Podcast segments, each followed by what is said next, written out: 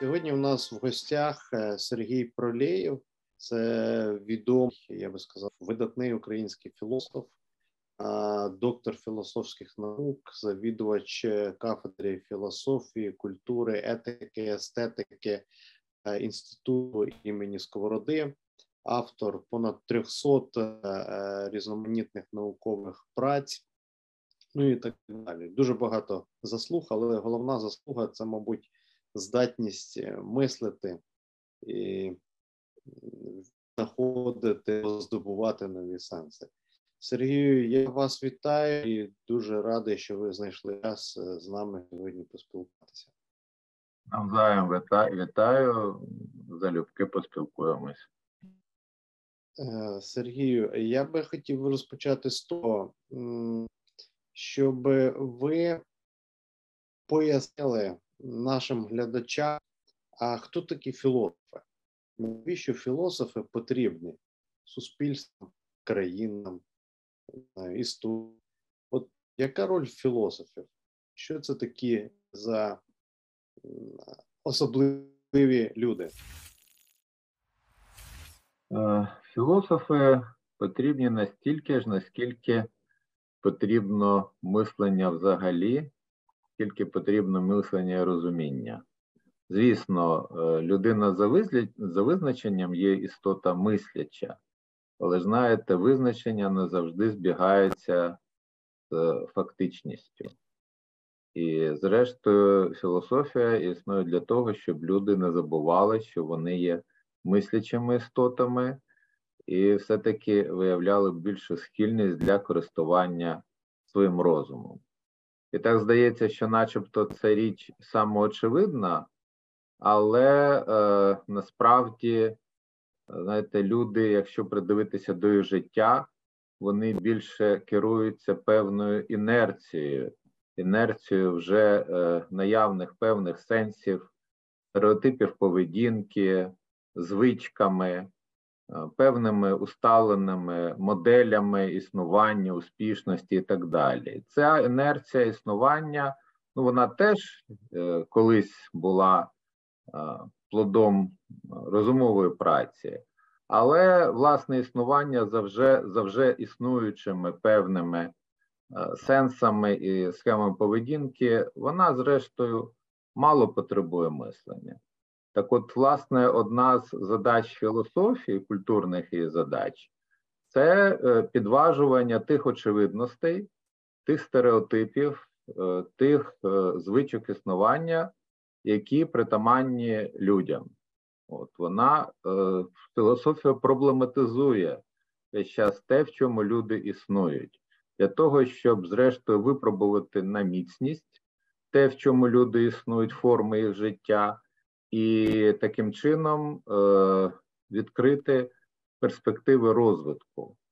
Бо одна з найбільших небезпек, яка читує на людину, це самовдоволення, це заспокоєння в певній наявній фактичності, яка може здаватися ну і надійною, і благополучною, але е, знаєте, те, що не рухається, те, що застигає, воно прирікає себе на загибель. Так от, щоб весь час відновлювати цей потенціал розвитку, е, зокрема, і існує філософія, як казав Сократ, одне з е, уособлень філософії, афінянам казав, я, от як той, е, як це українською буде овод, да, який жалить, жалить, жалить Е, коня, щоб він там не дрімав, та він не застиг. Ну і е, е, водночас філософія це е, школа мислення. Ну, звичайно, не одна вона, але вона дуже важливий чинник інгредієнції справи, бо е, е, весь час потрібна вивчка раціональності. Раціональність це е, спроможність людського існування, яка ну, не існує, знаєте, спонтанно сама по собі. Її треба е, відновлювати, треба е, вишкіл раціональності в усіх справах, будь-яких. Раціональність просто як чинник людської культури, чинник людського існування. І от філософія, ну часто і так називають школу розуму, школу раціональності. Ну і нарешті останнє. Змітьте, мислення це не щось собі тотожне. Мислення це весь час пошук нових можливостей розуміння, нових можливостей відкриття, іншого бачення дійсності. І от філософія на це працює, ну, мабуть, найпотужніше, ніж будь-яка інша культурна практика. Ну, багато б ще можна сказати, бо історія, бо філософія займається дуже багатьма речами, і, зрештою, продуктом її діяльності вже протягом понад е, двох з половиною тисячі років є дуже багато е, культурних е, результатів і соціальних, зокрема, і сучасне модерне суспільство, та і, от, скажімо, ті ж самі невіддільні права людини. Чи там наука, яку ми всі знаємо, яка великою мірою забезпечує наше життя, це все на що хочете філософські вигадки. Філософія їх вигадала, створила. От, власне, в цьому і полягає роль у таких і фундаментальних культурних новаціях, зокрема. Ну і обстоювання, останнє додам обстоювання людини, е, конкретної людини, індивіда і спроможностей. І, зрештою, на початку своєї історії філософія кореспондує з виникненням унікального феномену людського існування, який ми називаємо свободою. Філософія і свобода також поєднані, знаєте, як сіамські близнюки. Так, Дякую. Чи можемо сказати, що без мислення немає людини, немає сучасної цивілізації, немає прогресу такого? Ну так, звичайно. Бо мислення, мислення це витворення сенсів, це розуміння, це зрештою Разом з цим, з мисленням і у вигляді сенсів для людини постає дійсність як така, бо дійсність це не те, що можна помацати, а те, що і як ми розуміємо. Тому о, якість цих сенсів, їх достеменність, їх евристичний потенціал це водночас і можливості нашого е, реального життя. Дякую. Е, я хочу повернутися до безпосереднього предмету нашої розмови. Це Україна. От е, з точки зору е, філософа, от, що таке Україна? Для вас Україна це що? Знаєте, точка зору філософа і моя особиста не обов'язково співпадають, оскільки я не тільки філософ, але водночас я людина цієї країни, тому, звичайно, це накладає свій відбиток на моє розуміння, на моє відчуття. А можна тоді точки зору філософа і ваша особиста? Ну, знаєте, для е, філософа е, кожна країна, кожна культурна традиція чи суспільство передусім цікаві як е, шанс людяності, те, що вони можуть е, дати людству взагалі, і як в них е, відкривається потенціал людського як такого. І в цьому сенсі Україна вона не є якимось винятком, от вона, ну, зрештою, цікава так само, як будь-яка інша країна. Е, інший аспект може складати філософія історії, яка вже розглядає власне історію як певний е, процес, е, певний цілеспрямований процес, так скажімо, не випадковий. І в цьому процесі різні країни займають різне місце, звичайно. І Україна не є винятком, вона грала свою історичну роль і від давніх часів, і е, ну, сучасності, і ну, можна вже конкретно про цю роль казати. Одне слово сказав для філософії Україна це для філософії історії, передусім, Україна це є та роль, яку вона зіграла е, в історії людства і в історії Європи. вже яка ця роль, ну це вже конкретна розмова. Ну а для мене особисто, ну, звичайно, це моя батьківщина, е, це е, власне те, той простір, в якому прийшло і проходить моє життя, і з яким я відчуваю тісний зв'язок. Тому ну, це передусім те, в чому відбувається моє життя, і той світ, в якому воно відбувається, ну і з усіма наслідками, які з цього випливають для кожної людини. Дякую, е, Сергію. От чи можна сказати, що люди відрізняються в тому числі не лише, але в тому числі, перш за все, тим, як вони дивляться на цей світ, через призму якого світогляду, яких окулярів, через призму якого набору ідей сенсів. Да, от Як комп'ютер, якщо в нього вставляєш якусь е, програму, от він в цій програмі працює. Так і окремо взята людина дивиться на світ через призму і набір якихось своїх ідей або сенсів. От якщо би ми поглянули на Україну і в історичному контексті, і особливо зараз в сучасному контексті, як на певне соціальне явище, соціальну групу, в якій домінує певний набір ідей або сенсів, які нас визначають або обумовлюють нас, які впливають на те, як ми живемо, як ми діємо, е, в що ми віримо, е, чому ми такі або не інакші. От е, як ви чи могли би ви описати цей набір ідей або сенсів, або паттернів якихось культурних чи ментальних, е, по яким, з вашої точки зору, живе українське суспільство, або що його визначає? Е, знаєте, е, ця задача не тільки складна сама по собі, а й, зрештою, передусім потребує прояснення, чи можна от якимось е, кількома характеристиками визначити там, зміст існування цілої країни, суспільства. От, е, Бо е, насправді, знаєте, з одного боку, е, всі народи мають такі характеристики від інших народів. Інколи ці характеристики піднесені, інколи вони навпаки досить такі е, в'їдливі, саркастичні.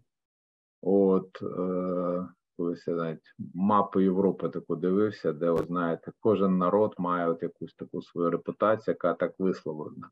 Але вага цих визначень, цих репутацій дуже невелика.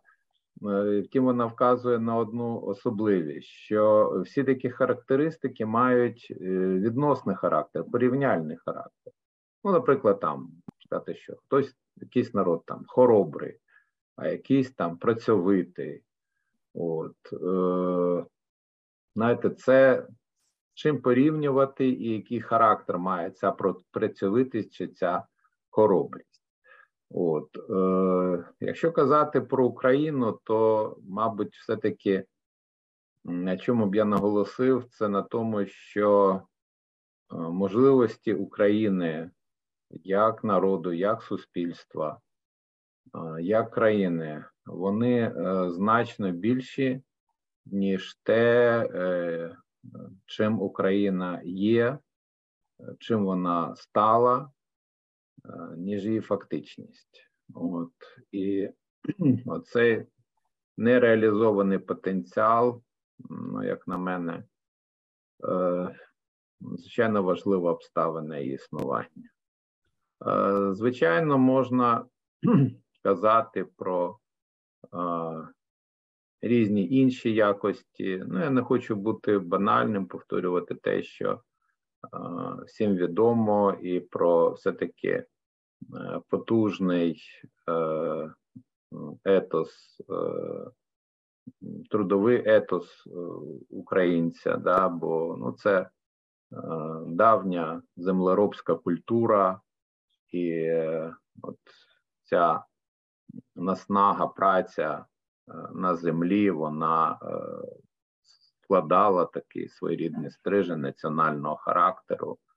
От також разом з тим, знаєте, всі, ну як характер людини, він випливає з її життєвого шляху, от, то власне так само і з народами. І е, іншою прикметою історичного буття України була ну, її е, знаходження, так мовити, на шляху великих міграцій від давнини. А це зумовлювало те, що ну, Україна переживала дуже часто лихоліття різноманітних навал, кочовиків, бо це якраз межа е, лісової лісос, лісової зони зі степом. От, Ну і це теж відбувало, відбувалося і на складі українців. Бо якщо ми кажемо українці, то е, з точки зору етнічної це дуже е, ну, строката картина. То тут в українцях понамішано е, кровей, так би мовити, багатьох народів, от, різних етносів. І це, до речі, е, дуже корисно з точки зору розвитку річ. От е, ця метисизація, якщо так сказати. Ну і з іншого боку, це, звичайно, створювало і такий, ну, я б сказав, звитяжний характер українського народу, який привчався і навчався боронити себе, інакше б він давно зник. Ну і це ми бачимо в обставинах е, нинішньої війни.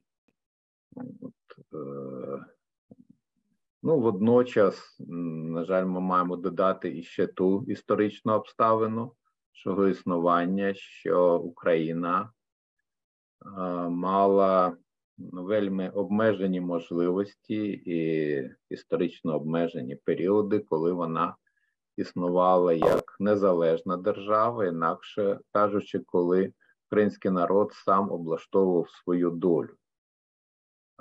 Переважна більшість, ну от так мовити, історія останніх століть це перебування України під е, володарюванням інших держав, і це теж далося в знаки тим, що е, ну, створили різні, так би мовити, особливості е, українського буття, української свідомості. Е, ну, перераховувати їх було б надто, так мовити, розгорнутою оповіддю, але це, звісно, ця підпорядкованість, е, знаєте, от, е, ну, я б сказав, ну, недостатня готовність облаштовувати власну долю. Можливо, от такі якісь патріархальні схеми свідомості, Е, це теж е, дається в знаки, і, мабуть, ще більш е, таким проблемним чинником є недостатнє розуміння і пріоритет ідеї права. Зрештою, от ці нормативності, неупередженої нормативності, яка зрештою складає ну, взагалі основу всієї соціальності. Це дуже е, проблемний момент е, щодо українського буття. Ну, звичайно, знаєте, тут можна дуже довго про це казати. Ну, можливо, на цьому я цим я обмежуся. Дякую. Сергію, як е, з вашої точки зору або за вашими спостереженнями Україна змінилася за останніх 32 роки? І чи змінилась вона? І особливо що показує ця війна? Як виглядає для вас Україна? Звісно, е, вона не могла не змінитися. Е, це великий історичний період. Зміни безумовно відбулися. Характер цих змін е, і знов таки масштаб цих змін ось що ну, викликає питання і потребу обговорення бо, е, ну, на жаль, дуже прикро, але Україна якраз в цей період незалежності вона опинилася в стані, того собі назвати б це застиглого транзиту. То вона вийшла з руїни посткомуністичного ладу, але е, вже на початку історії незалежності відбулася така дуже ем, прикра, злоякісна соціальна деформація, коли влада і власність в країні виявилася фактично узурпована в е, руках такої замкненої корпорації, соціальної корпорації осіб, можна їх називати по-різному, правлячою верхівкою, там, панівним класом, там, е, просто можновладцями, корпораціями можновладців. Але так чи так, е, власне, переважна більшість населення опинилися е, поза фактично доступом до активної ролі суб'єктів політичного, соціального та, зрештою, економічного життя. І це вдалося в знаки тим, що якщо ми подивимось на цифри навіть економічного розвитку, то різні є, так мовити, підрахунки, але вони коливаються від е, ну, мізерного приросту за ці 30 років е, до, якщо рахувати ВВП, ну там різні методики підрахунку, до навіть втрати ВВП порівняно, скажімо, там навіть з 91 роком. Е, це просто, е, знаєте, вбивчий висновок для існуючої не для українського народу, не для українського суспільства, а для існуючої системи е, державної влади, яка отак і склалася на початку незалежності. Бо це означає, що в той час, як весь світ, навіть якщо там, звичайно, ми розуміємо, і різні країни з різними темпами розвитку і так далі. Але загалом загалом весь світ примножив своє ВВП щонайменше вдвічі за ці 30 років. Україна е, ну, фактично втратила ті ж самі 30 років. Ну і оце най е, такий прикріший факт, який показує от е, всі проблеми організації українського суспільства. І треба розуміти, що безумовно зараз е, Україна являє собою ну, надзвичайно потужний е, приклад доблесті і урок для всього світу. От, е, Але треба розуміти, що якою б не була жахливою ця війна, і відсіч агресора, агресору, без чого, звичайно, без цієї перемоги і відвоювання території нічого Україна не може мати далі. Але все-таки головна битва це соціальна битва, яка попереду.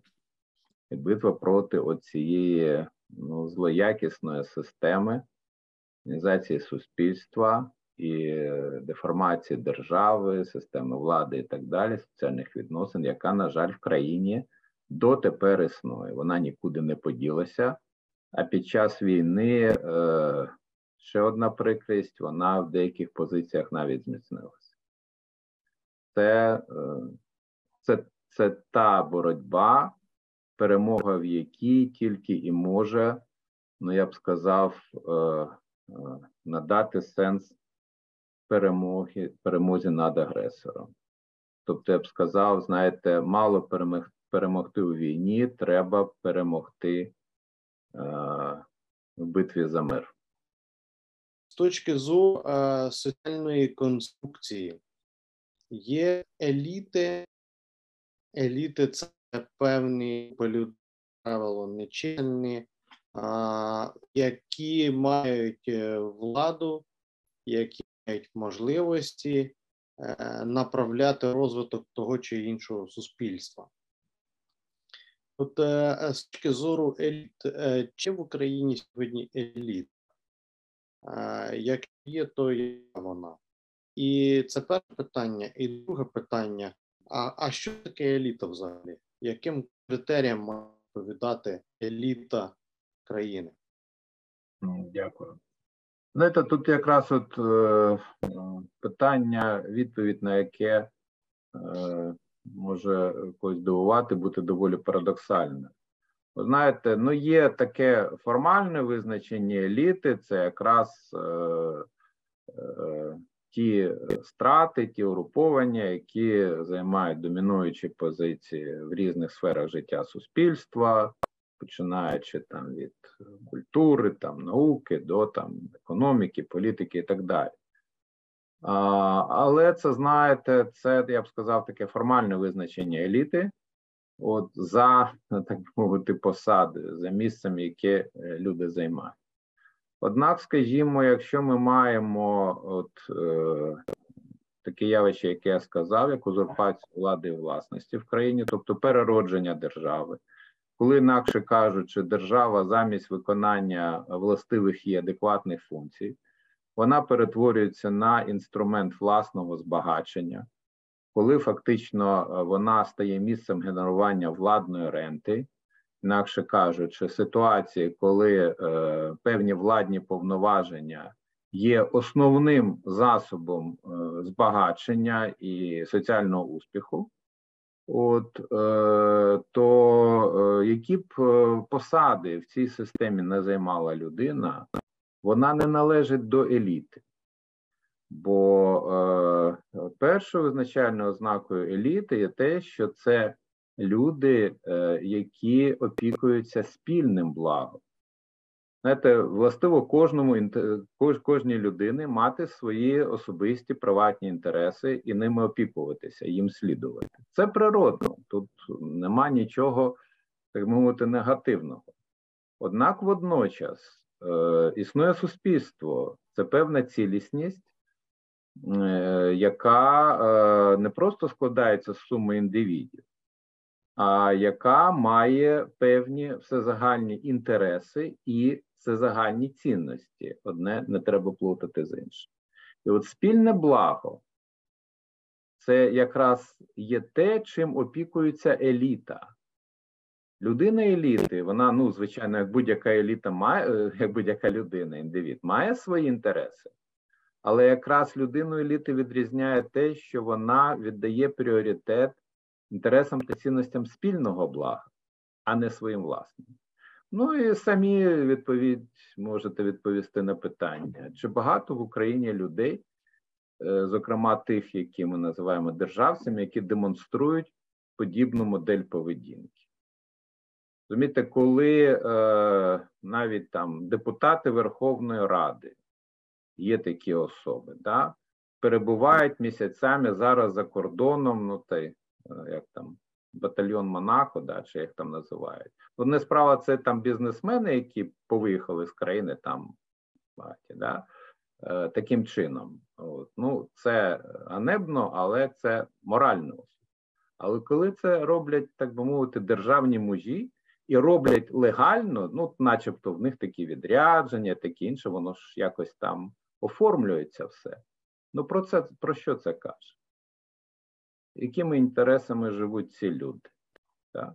І е, розумієте, це ж вирок не цим окремим людям, а системі, яка е, це цілком уможливлює і толерує. Ніхто їх не ганьбить, ніхто їх не притягує до відповідальності, ніхто не е, досліджує, а хто чому їм дозволив це робити. Да? Все це відбувається, ну, як начебто, це нормальний порядок речей. І це е, змушує казати про те, що правдивих еліт, дійсних еліт в Україні, е, ну, про них важко сказати, так м'яко висловлюсь. Можна було б сказати, що їх не існує, чи вони лише формуються. От. Чому? Тому що, знаєте як? От щоб ми зрозуміли, ну звісно, скажімо, якщо брати там інтелектуальну еліту, є гарні фахівці, є дійсно справжні вчені. Слава Богу, що там якісь залишки їх ще ще існують якимось дивним чином. є е, реальні бізнесмени, так? є, е, ну я дуже на це сподіваюся, певен, є сумлінні політики. Але, розумієте, е, еліту складають не просто, я б сказав, якісні, кращі представники певної сфери діяльності. Важливо, як організована ця сфера діяльності. Важливо, щоб ці кращі представники мали визначальний вплив в цій сфері. Тому, коли, скажімо, в науці ну, є справжні вчені, а власне ті, хто задають е, порядок денний спосіб існування в науці, зовсім не вони, так? От, то це е, ці люди, хоч би якими не були вони прекрасними вченими, вони не складають еліту. Бо еліта водночас завжди поєднана з відповідальністю і владою в певній сфері діяльності, звичайно. В науці це один спосіб влади, в мистецтві інший, в освіті, в бізнесі, в політиці це різні. Але розумієте, е, е, важливо не те, що от є доброякісні бізнесмени, вони стають елітою. Ні, доки існують, ну перепрошую, дегенеративні правила ведення бізнесу, доки не гарантоване право власності в країні, а воно в Україні не гарантовано, то розумієте, бізнес-еліта не може існувати за визначенням. Багаті люди є, олігархи є. А от власне бізнес-еліти, ну, про це дуже важко сказати. Так, знову висловлюсь м'яко. Тобто, ми можемо е, сказати, якщо простити, що у еліти є два таких е, ключових е, компоненти, без яких вона неможлива. З одного боку, це люди, які е, беруть відповідальність за суспільне благо. Так. І, і, і скеровані е, на, на, на загальне благо. так. Тобто, це люди, які доросли всередині себе, в своїй свідомості, в своїй культурі, в своїй якійсь самореалізації, мотивації до того, що вони самореалізовуються за рахунок а, створення суспільного блага. Але так. з іншого боку, навіть якщо такі люди є, навіть якщо вони розумні, потрібна влада. тому що якщо в них немає влади, то вони не можуть реалізовувати оцю свою функцію створення. Вони вони не не впливають на спосіб життєдіяльності суспільства взагалі. Ну як вони впливають в е, точках своєї присутності, да? але вони не задають, як то кажуть, правила гри. Еліта, розумієте, до е, еліта вона задає зразки поведінки, етосу і, е, зрештою, загалом ходу справ. Бо, звісно, є там якісь там закони так далі, от, але це формальне визначення. А зрештою, як все відбувається, і гарантом отакого порядка дій є якраз еліта. Тому, якщо ти не маєш отакого впливу, системного впливу на сферу своєї життєдіяльності, ти не належиш до еліти. А ті, які визначають порядок дій в Україні, от вони зовсім не належать до тих, хто опікується спільним благом. Тобто, в нас такий розрив. З одного розрив. боку, у нас е, е, по мірі останніх 30 років владою володіють і владу контролюють ті, хто не опікується суспільним благом. А з іншого боку, у нас є класні люди в різних сферах, достойні, але в них немає влади, і вони не можуть впливати на правила так, гри. І тому вони не складають еліту. Да. Нам треба це звести до єдиного чинника, щоб найкращі люди з різних сфер а, мали доступ до влади і мали можливість впливати на правила гри а, а, на оце суспільне благо. Як це зробити в сучасній. Україні? Як Я зробити думаю. так, щоб ціну, яку сьогодні платить наша країна, велику трагічну ціну, щоб ми не змарнували це? як нам створити еліту нову в країні, або можливо, як прискорити цей процес, якщо це можливо, в принципі, прискорення якихось соціальних процесів. Ну, безумовно, це можливо, і знаєте, інколи нам так здається, що ну якісь перетворення, це тривалі періоди і так далі. Ви знаєте, ну звісно, є розмірність соціальних процесів, і штучно її не можна змінити, але водночас, е, знаєте, є е, ефект цілеспрямованої волі. Тобто, якщо е, робити те, що належить, і робити так, як належить, е, дуже часто результату можна досягти в дуже стислі терміни. А якщо, ну як то кажуть, нема цієї волі організованої, то дійсно можуть збігати десятиліття, та я не знаю, може і століття. Да? Бо якщо ти нічого не робиш, то воно нічого і не зробиться. От, е, Сергій, один коментар. Я хочу просто підкреслити те, що ви сказали. Це дуже важливо, бо є дві точки зору. Там соціологи, можливо, історики кажуть, що для того, щоб щось змінилось в країні, треба, щоб змінилися ціле покоління, і це такий собі плинний процес, на який ми не сильно можемо впливати.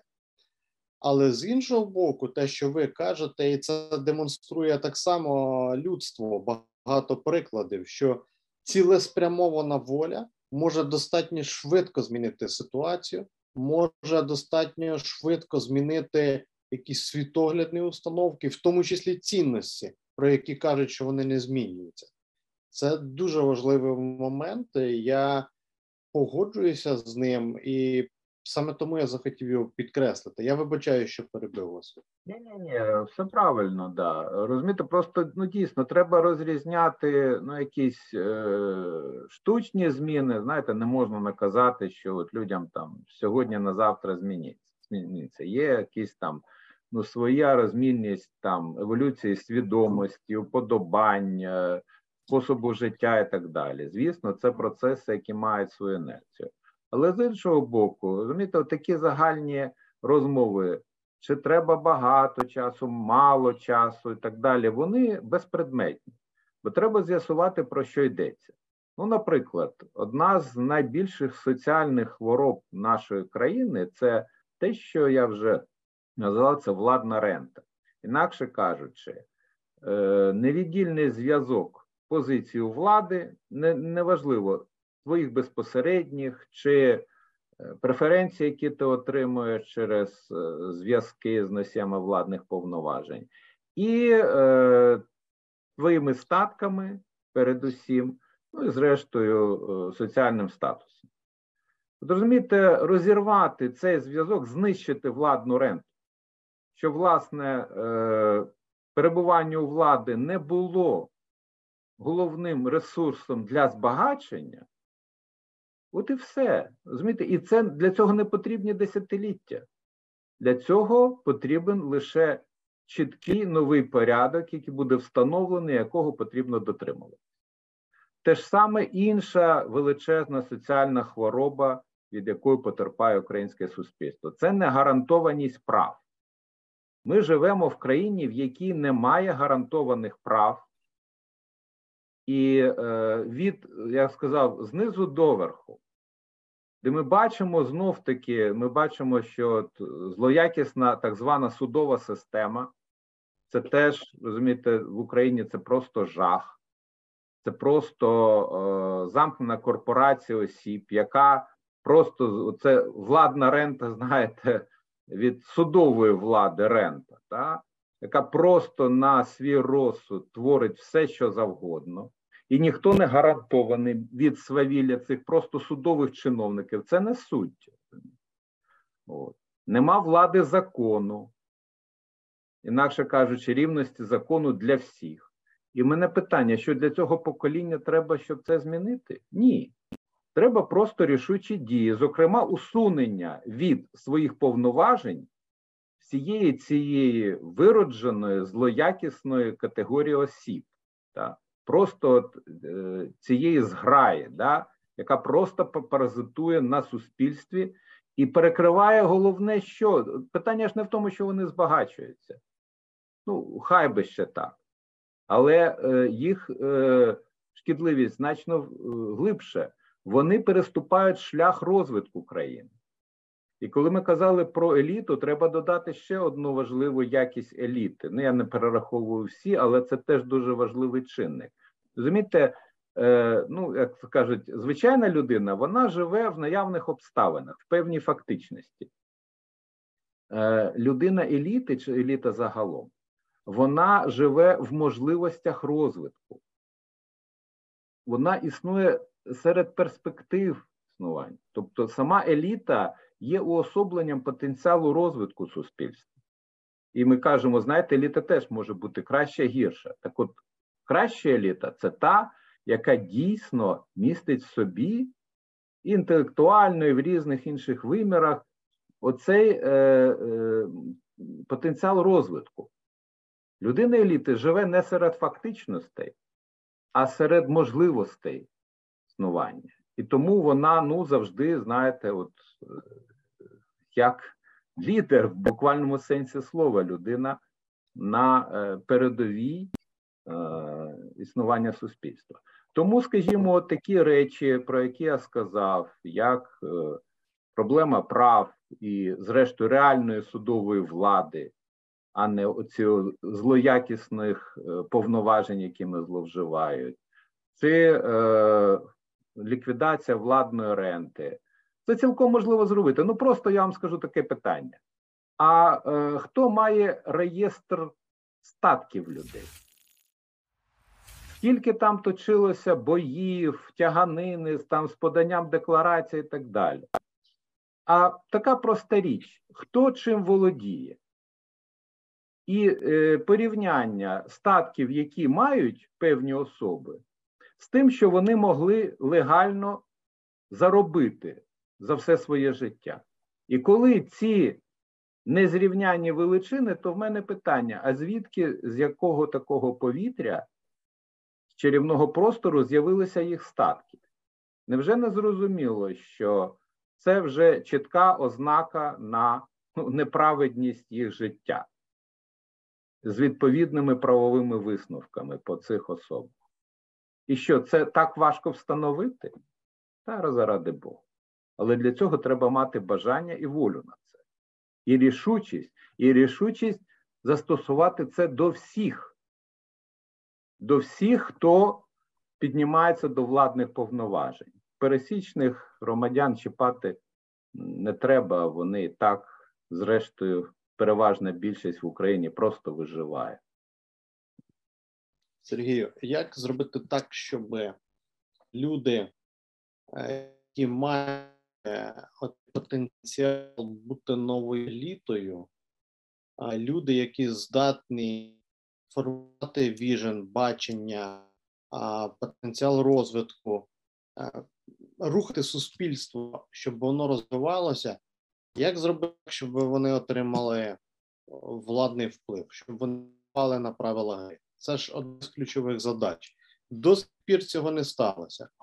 До сих пір е, якісь окремо взяті активні, розумні, правильно мотивовані люди, які потрапляли у владу, а такі потрапляли, нічого змінити не могли. Чому? Що нам змінити в післявійськовій Україні? Як нам діяти таким чином, щоб одне відповідало іншому? Щоб достойні все-таки отримали владу, чи взяли владу, чи захопили владу. Я не знаю, чи можливо, от так от не борячись зі старою елітою, просто отримати владу, змінити країну. Чи все-таки ця нова категорія людей повинні боротися жорстоко за владу? Чи це варто того? Тут, е, знаєте, е, будь-яка соціальна стратегія, вона не елементарна. І е, здебільшого це е, стратегія непрямої дії. Тому, знаєте, дати одну відповідь на ваше питання неможливо. Тут е, ця, це комплексна стратегія, в якій мають бути різні дії. І, ну, мабуть, знаєте, це це предмет окремої розмови, але просто зазначу, що Е, перше, е, безумовно, є чимало ділянок суспільного життя, які е, треба опановувати, і позиції, в яких треба, ну так би мовити, стверджувати. Ну, скажімо, от одне з ну, з таких все таки, бо треба зазначити, що ну, від часів другого майдану йде тяжба. Не значить, що суспільство от українське сидить собі, і споглядає на свої лиха. Йде тяжба між народом, е, громадянами і е, ну, цією злоякісною системою е, державної влади. Не можна сказати, що народ не бореться. Да? І одним все-таки з певних успіхів в цьому плані є все-таки та роль е, місцевого самоврядування, яка все-таки ну, трошки за цей час змінилася. От. І це вже відвоювання певних повноважень. І от, власне, суспільство має відвоювати у цієї ну, владної зграї, скажімо так, можновладців, повноваження, їх тіснити, тобто їх затискати на вже певну обмежену ділянку. Це означає і скасування надзвичайної бюрократизації, і одержавлення багатьох багатьох е, ділянок е, суспільного життя. Так? Ну, Ми пам'ятаємо це і по системі державних закупівель, наприклад, так?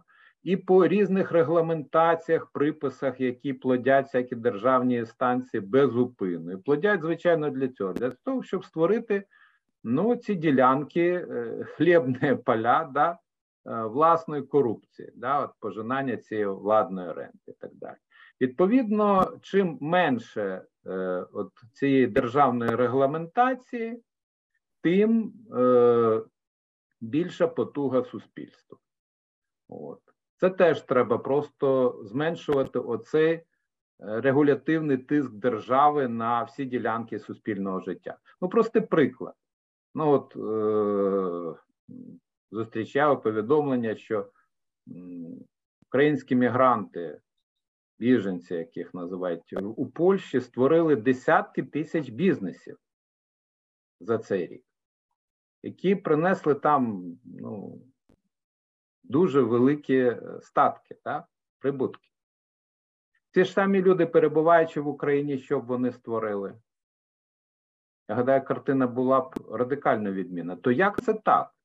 Що ті ж самі люди у своїй рідній країні вони е, знаходяться в пасиві, а коли вони е, під е, лихом трагедії війни, вони просто біженці в іншій країні, там вони розгортають продуктивну бізнес-діяльність. Про що це каже?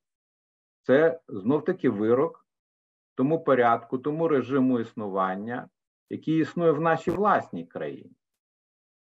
Тому треба і от е, е, опанування знаєте, багатьох ділянок, ну, скажімо, там е, тієї ж сфери е, бізнесу.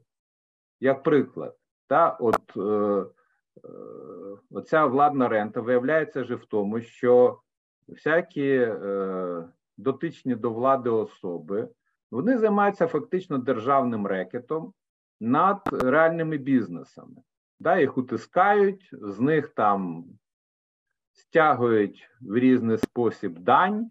От, інколи просто захоплюють ці бізнеси. За часів Януковича це загалом було такою системною практикою. так? От. Але, скажімо, вся ця система державного рекету вона прогледіла it бізнес Вона не розумілася на ньому, вона не знала, як там все взагалі відбувається, вона недооцінила тих прибутків, які в цій сфері є. І, будь ласка, ця сфера в Україні дуже потужно е, розвинулася. Так? От. Тобто, це ті нові бізнес-можливості, економічні можливості, які просто е, ну, які не в, система не вгледіла і їх не проексплуатувала. Це не єдина ділянка. Да? От Все пов'язано з новими технологіями, з новими бізнесами, новими виробництвами. Це теж створення отаких осередків інакшого життя, як я б сказав, да? інакшої якості, ніж це задає система. І це знов таки в різних сферах життєдіяльності. Не лише в бізнесі, у мистецтві, в науці, в освіті. Так? Треба створювати, я б сказав, острівці ділянки іншого життя. Це складно, це е, інколи дуже складно, але це потрібно робити. Ну і звичайно, і е, пряма дія, боротьба з системою і е, її перетворення в багатьох ланках, її руйнація це теж необхідна задача, яку треба вирішувати. Але треба знов таки розуміти, що ну тут важливо не те, що ти там чесний, станеш там депутатом, міністром, ну чи навіть президентом, а в тому, що е, ти стаєш депутатом, міністром, президентом для того, щоб знищити цю злоякісну систему. Інакше кажучи, щоб змінити правило гри, знаєте, знищити систему так лячно звучить. А це, наприклад, просто ліквідація владної ренти. Щоб людина просто не мала статків з тієї позиції влади, яку вона займає. Все, крапка. І це можна робити, потрібно робити. Ну і тут, звичайно, зрозуміло, що е, успіх цієї справи це консолідація зусиль всього суспільства. Зрештою, це і задача встановлення народовладдя в країні. Народ, громадянська спільнота має стати господарем у власній країні, а не бути, знаєте, як там десь біля дверей е, стоять. Да? От. Нас кажу, що переважна більшість населення людей, на плечах яких е, весь тягар всього безладдя, е, всіх проблем, які люди терпляче виносять. В мирний час вони виносили своїм потом, зараз своєю кров'ю. А власне з цього е, всі зиски отримують зовсім інші.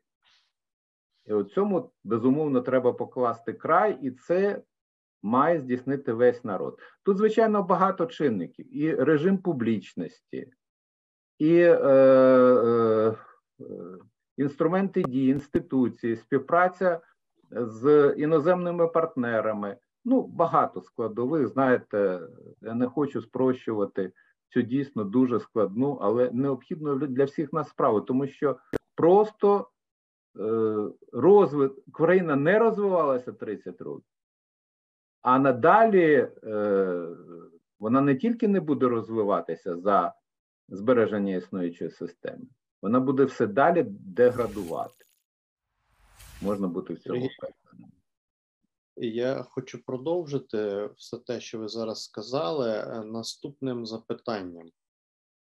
Поговорити про це. Е, після війни нам потрібно буде брати відповідальність, е, щоб змінювати систему, змінювати правила,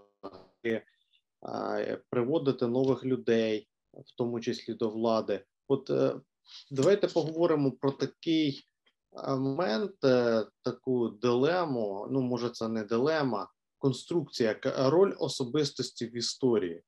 Е, Людина змінює історію, чи людина всього-навсього опиняється в певний історичний момент і на цій хвилі зробити більше, могла би зробити без цього історичного моменту. Чи велика роль особистості в історії?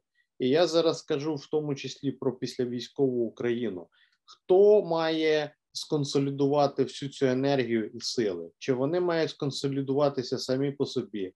Чи має особистість окремо знову ж таки взяти якусь відповідальність і своєю силою, харизмою цю енергію об'єднати? От яка роль людини в історичному процесі?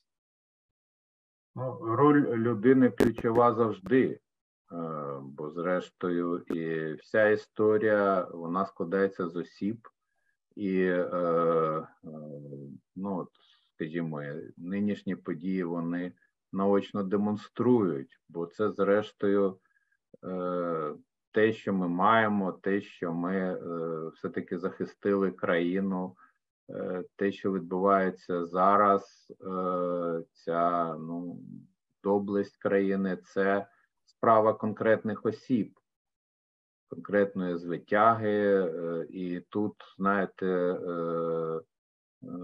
цьому внеску від там командувачів до рядового, вон, це це все справа осіб, я б сказав, так, і якості цих осіб. І це ми наочно бачимо.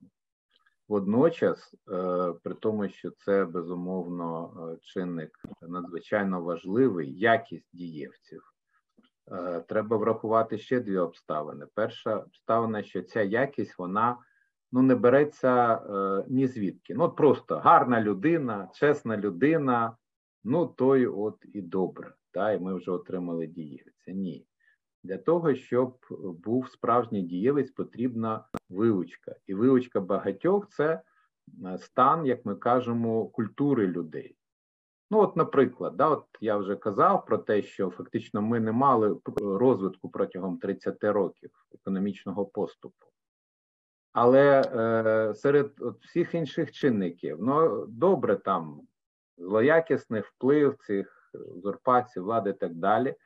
Це безумовно там головне лихо. Але водночас це і елементарна недолугість можна владі, які, наприклад, не розуміли, що сучасний розвиток він на дві третини забезпечується наукою. Але подивіться, в якому стані знаходиться наука в Україні, знаходилася всі ці десятиліття на повному маргінесі суспільного життя і державної уваги. Від просто залишки, е, добре, що залишки якісь є, це вже майже диво, да? що якось збереглися, хоч щось. Да? Ну. І чому? Тому що там можновладці були ворогами науки. Та ні, просто вони абсолютно не розуміли, чому її значення для економічного розвитку суспільства, загалом розвитку суспільства, але, зокрема, і економічного. Так? Тому я кажу, що, е, знаєте, потрібен вишкіл дієвця, потрібна культура політичної дії, політичного осудження, економічної дії. От, Тому, звичайно, е, особистість, особа, але ця особа е, має бути проти цей вишкіл певний. Цього не треба недооцінювати. Зокрема, чому успішність на початку війни, от е, здатність України боронити себе, вона ж постала не просто з того, що там люди були героїчні і були патріоти. Ну, Україна, на жаль, мала восьмирічну вивочку війною. І через Донбас пройшли, ну, за деякими підрахунками, близько 300 тисяч осіб які набули цієї військової вилучки, які склали дійсно ефективний контингент армії.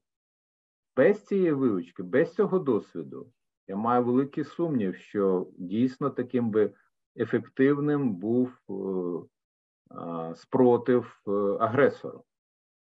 Так само в усіх інших ділянках життя. Але е, е, е, другий важливіший момент. Розумієте, особи особами, але безумовно організація, розумна, цілеспрямована організація справи, ну вона відіграє надзвичайно е, велику роль. Просто е, е, там якась особа найталановітіша, харизматичніша, де б вона не опинилася, розумієте, вона значуща лише настільки, наскільки їй вдасться змінити систему. Тобто, е, чи то колективна дія, чи ти, чи то, можливо, якийсь видатний діяч, який е, опиняється е, в належний час в належному місці, але ефект один той самий.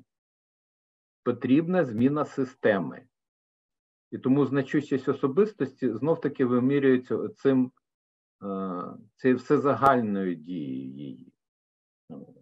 Але безумовно, е, і на рівні, я б сказав, загалом учасників процесу, і на рівні е, лідерів цього процесу, безумовно, значущість е, особистості, якість цієї особистості має дуже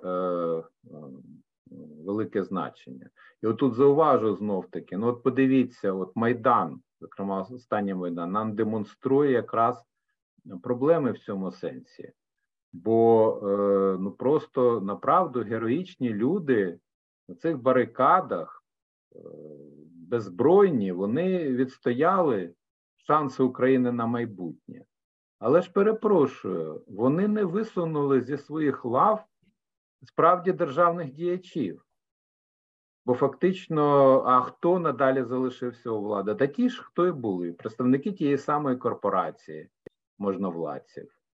І фактично е, люди е, зберегли країну, люди зберегли її шанси на майбутнє, але фактично е, тих діячів, які б могли власне е, реалізувати от ці прагнення народні, там народ не висунув. І це ну, велика прикрість. Сергію, дякую. Я хотів би перейти до останнього нашого питання, тому що вже трішки по часу. Mm -hmm. От е, якби у вас були можливості, наприклад, от вам дали можливості визначити пріоритети розвитку країни на наступних 10 років. І за все е, на зовнішній глобальній арені, не всередині. Всередині ми трішки поговорили. От як у кожної людини має бути сенс, навіщо вона проводить час тут на планеті, навіщо вона живе. Так, наприклад, і в країні ми не живемо окремо самі по собі. Ми частиною єдиного цілісного взаємопов'язаного світу де багато інших суспільств, е, народів, національностей. І з одного боку, ми повинні шукати своє місце на глобальній арені для того, щоб е, долучитися до цих е, сукупних можливостей і потенціалу. З іншого боку, ми маємо нести якусь цінність для всіх інших, для цього світу. От яку цінність Україна могла би принести світові в наступних 10-20 років? Що би ми могли запропонувати такого, чого не можуть запропонувати інші? Навіщо ми людству, як Україна? Ну, по-перше, я хочу зазначити, що е, Україна вже на сьогодні е, зробила для світу дуже великий подарунок. Бо, зрештою, от е, ця боротьба з російською загрозою, яка є загроза не просто для України, а загроза загалом для Європи, для світового е, політико-правового порядку, ну це доблесть України, це е, всесвітньо історичний внесок України в долю людства. Тому е, можемо не зглядати на десятиліття наперед. Те, що робить Україна сьогодні, це вже е, надзвичайно е, вагомий внесок в всепланетне людство в його життя. От. Однак, отут, бачите, от знов треба зауважити, що так. Україна, доблесті воїнів, мужність її народу це роблять. Але е, побачимо інший бік цієї медалі. Ми робимо це лише е, завдяки, ну, умовно кажучи, волонтерам. Так само, як волонтерський рух, е, зрештою, зробив те, що мала зробити держава, і він забезпечив армію можливість цієї спротиву в 2014 році. Так тепер перепрошую, міжнародний волонтерський рух у вигляді е, провідних західних країн, він так само е, забезпечує можливість спротиву України. А мене питання: а де участь держави? Що держава зробила, якраз яка й мала за це відповідати для того, щоб стало це можливим? Якщо ми на мить уявимо, що е, за усієї цієї ж доблесті, вправності українців ми мали б лише можливості нашої власної держави, де б ми зараз були? Е, тому, е, розумієте, це на все це треба зважати. Це надзвичайно серйозні речі. Бо за усіма, ну, нашими можна там і гордістю, за те, за те, поглядання якихось лідерів, треба розуміти, що держава в цій війні зазнала цілковитого фіаско. Вона не убезпечила країну. І це знов таки це один з вироків існуючій державній системі. Е, ну, тепер до майбутнього. Чим може Україна? Знаєте, е, е, насправді, ну, якщо так казати, е, сучасний світ, він взагалі знаходиться у вельми проблемному стані. От Ви питали про цінності, про ідеї. То знаєте, якраз дефіцит і криза цінностей і ідеї це не українська просто там ситуація.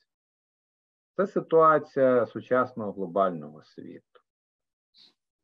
І е, головна проблема, яка е, стоїть перед глобальним світом, це напрацювання продуктивних можливостей взаємодій між, е, е, ну я б сказав, моделями життя, культурними, соціокультурними моделями життя, які є несумісні, які є е, радикально відмінні між собою. І, зрештою, перед людством стоїть проблема, або все-таки всепланетне людство напрацює цей режим співіснування неспростовних відмінностей, не уніфікуючи їх під єдиний зразок. Або, зрештою, все це обернеться всезагальним катаклізмом, і що станеться з людством, ну, сумно уявляти. Як на мене, е, е, ну, знаєте, історична, скажімо, Європа, чи радше кажучи, європейська цивілізація, вона напрацьовувала от такі, знаєте, форми е, загальнолюдського існування, починаючи від техніки, техногенної цивілізації, національної держави, багатьох інших таких загальних форм. На сьогодні з цим є проблеми. Е, ну, от, зрештою, е, Україна, ну, я гадаю, могла б долучитися до цієї справи. Це справа для е, всіх, я б сказав, для прогресивної частини людства. І я гадаю, що України для участі в цій справі є потенціал.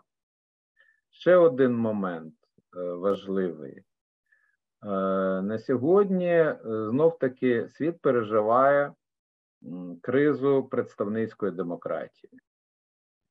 Вона має свої очевидні недоліки, уразливі місця. В Україні ну так вже склалося, знаєте, не було б Е, щастя да нещастя е, допомогло. Оця е, це фіаско держави в різних своїх вимірах, воно спричинило потужну активність громадянського суспільства і те, що можна називати формами прямої демократії. От розвиток цієї складової, тобто оновлення демократії, відновлення її автентичного покликання, яке е, з різних причин, навіть розвинених демократичних країнах, зазнає ерозії, для України, як для такої молодої демократії, е, в якій ну, ще живі актуальні, бо за них борються базові демократичні цінності, теж могло б стати, знаєте, таким ну, і уроком, і е, гарним імпульсом для для світу. От. Ну, я не переходжу на мову, е, е, скажімо, економічних реалій, бо е, давайте пригадаємо в Україні, ну, не знаю наскільки він залишився, це питання. Але Україна мала дуже високий потенціал інженерно-технічної думки.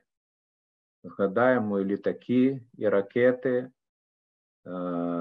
і інші, так би мовити, технологічні, дуже потужні можливості, які Україна мала.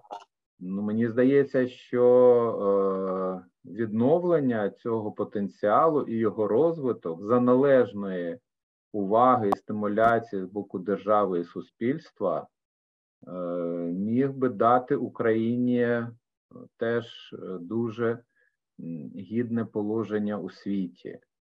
Бо, зрештою, розвиток це і розвиток технологій, і розвиток, я б сказав, ще важливіше балансів, балансів існування е, е, е, технологій, е, людських е, статків, екології, таке інше. Тобто, власне, нових балансів життя, яких на сьогодні потребує світ, і, зокрема, дуже вагомою часткою цього балансу є людське здоров'я, як фізичне, так і е, психічне.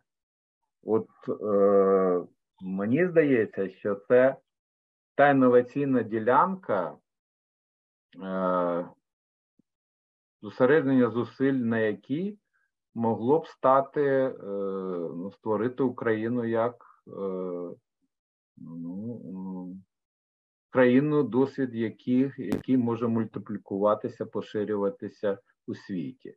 Ну і на сам кінець, розумієте, е, найголовніше, найперше завдання для України, зрештою, не для того, щоб просто показувати урок світу. Урок світу вона покаже, якщо стане е, збалансованим, привабливим місцем людського життя, країною, е, в яку іншим е, з інших країн захочуть приїжджати, захочуть тут перебувати, тут спілкуватися і будуть почуватися тут комфортно і е, продуктивно. Та? От. От перетворення на це таке місце доброго життя для своїх громадян. І, е, зрештою, як важливий елемент світової архітектури і безпеки, і добробуту, і головне потенціалу розвитку, ну, це, мені здається, амбітне, але ну, цілком можливе завдання для історичної перспективи України.